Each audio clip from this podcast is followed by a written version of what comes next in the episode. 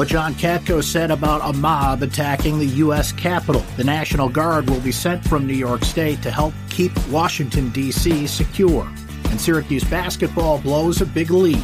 This is your Syracuse dot com flash briefing for Thursday, January seventh, twenty twenty-one. I'm Brent Axe.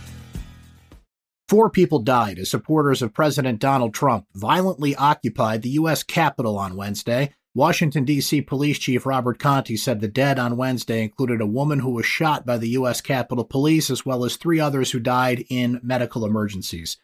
Police said both law enforcement and Trump supporters deployed chemical irritants during the hours-long occupation of the Capitol building before it was cleared Wednesday evening by law enforcement.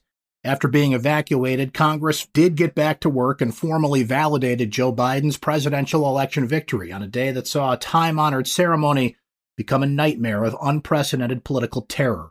The House and Senate certified the Democrats' Electoral College win early Thursday after a violent throng of pro-Trump rioters spent hours Wednesday running rampant through the Capitol. President Trump says there will, quote, now be an orderly transition on January twentieth after Congress concluded the electoral vote count, certifying Biden's victory, and a day after the violence at the Capitol, Trump issued a statement via his social media director, Dan Scavino.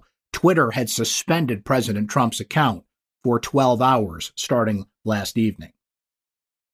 Representative John Katko called for President Trump to be more forceful in condemning the actions of his supporters who stormed the Capitol in that violent protest. Quote, this is anything but a peaceful protest, Katko said after he was locked down in the Capitol complex for several hours. Quote, the violence must stop. President Trump must take a more forceful stand to end this now. Katko said the mob endangered the lives of law enforcement and members of Congress who were at the Capitol to certify the results of the election.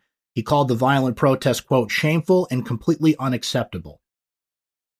Members of the New York National Guard are being sent to Washington, D C to help the peaceful transition of presidential power, Governor Cuomo said Wednesday.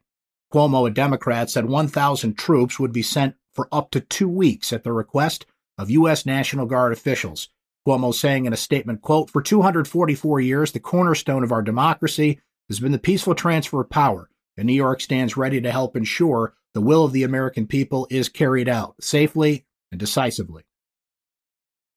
Even with all that happening in Washington, D C on Wednesday, Syracuse basketball took the court for the first time in eighteen days and squandered an eighteen-point lead, suffering a sixty-three sixty loss to Pittsburgh at the Dome. Syracuse never trailed Pittsburgh until the final ten seconds of the game, but the Panthers rallied in that second half, outscoring Syracuse nineteen to five in the game's final minutes to pull out a stunning victory.